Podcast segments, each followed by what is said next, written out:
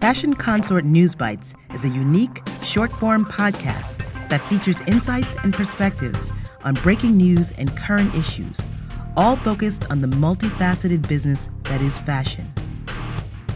News Bites is produced by Fashion Consort and distributed in partnership with Fashion United, your trusted global network for fashion news, business intelligence, and jobs. Visit fashionunited.com for more information. And now, your host, Joshua Williams. In this episode, part of our monthly brand feature series, we learn about the IOU Project, founded by Kavita Parmar, whose focus is on craft and heritage, finding ways to stay true to the past, but scale for the future. Each month on News Bites, we feature a fashion brand that approaches business differently and innovatively, or operates outside of the main fashion systems and capitals. I'm with Sass Brown, an expert in ethical fashion, sustainability, and craftsmanship. She is the former Dean of Art and Design at the Fashion Institute of Technology and the founding Dean at Dubai Institute of Design and Innovation. Hello, Sass. Welcome back. And who are we going to feature this month? The IOU Project. The IOU Project. I know they're based in Madrid, Spain. Can you tell us a little bit about them and their founder? Absolutely. The founder is Kavita Parmar. She works predominantly with hand-loomed madras cotton out of India. If you're familiar with madras cotton, it's quite distinct. They're often candy-coloured checks, and they're quite different from weaver to weaver. Each one is quite unique. And so what she does, she works with locally grown cotton from that region that is then hand-woven. So we're talking about a fabric that has literally no carbon footprint to begin with. But moreover, she really honours the makers, whether it's the maker of the garment or the weaver of the fabric, as a truly vital component of her value chain of the garment. And as equal in terms of standing as the designer or the customer.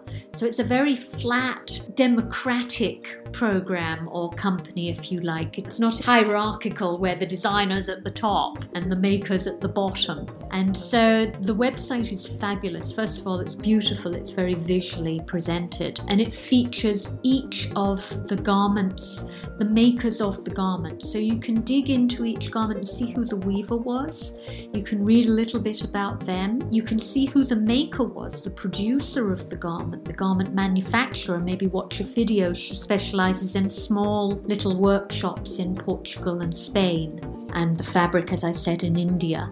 So it's very much about authorship and provenance and respect for all of the components that go into making the garment and giving a face and a voice to each of those people who are normally so hidden from the consumer.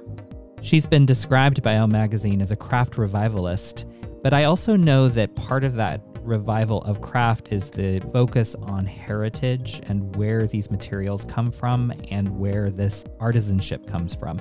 Can you talk about how that informs the IOU Project differently than perhaps a typical collaboration? Absolutely. I mean, I think, first of all, she very much tells the story of the heritage and the history of madras cotton, of its role in the currency of the economy of the country. And that in itself is quite unique, but there's beautiful imagery and storytelling around that history and around those traditions. She does also work with some other materials, which she gives equal provenance to, whether that's Harris Tweed or mud silk, for example, both of which have their very own distinct heritage and histories. It's very much about giving them the authorship and the voice and the space as a vital component of it.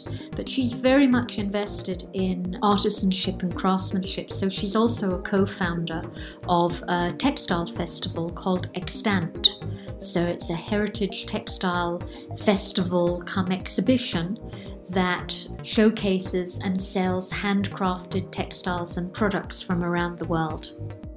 There's often this push within our modern society to take traditional craft and push them into contemporary thoughts or designs. Can you talk a little bit about how she thinks about this differently, or how this focus on provenance changes that particular conversation? Yeah, I believe that the madras itself is quite traditional. It's done through traditional processes from traditional fabrications and fibres. There's a certain amount of creative freedom that each weaver has, which is also quite unique. It's not predetermined, here are your colours, because part of the beauty of that material culture is this differentiation and different output from different families and different locations. So there's very much a creative freedom for the weavers themselves. And it really is all about telling their stories and honouring that history and that tradition. Really a flat hierarchy of collaboration, which is quite unique. What can companies or organizations learn from the IOU project? Craft is often underestimated in terms of capability and scale. For example, 20 million families depend on hand weaving in India. That is an incredible scale that in Kavita's case she has utilized.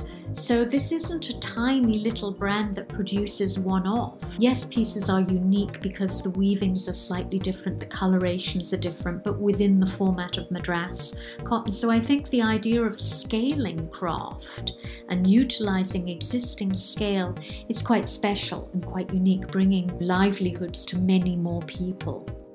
Very interesting. How can people find out about IOU Project and find out about those that she collaborates with and the products that she's selling? Well, the website is, I'll spell it out, it's IOWEYOU.cc. So that's quite specific. You will find her on Twitter under the IOU Project, and there's some lovely videos actually on YouTube about her.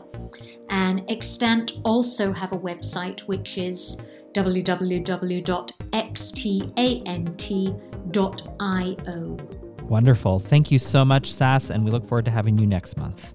I look forward to it too. Thank you.